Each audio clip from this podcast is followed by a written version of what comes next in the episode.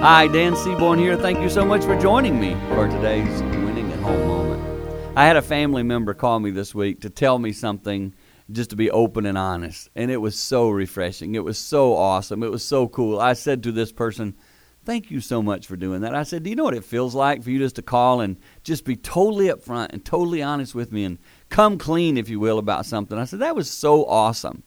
And I want to tell you, those are the moments where you build depth in a relationship, where you build a new level of commitment to each other.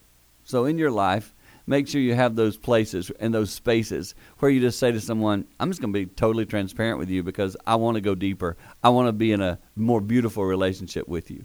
It will enhance that. I loved it in my situation. I challenge you to consider doing that in your family life, in your relationship life. And if you do, I believe it will continue to help you to win at home.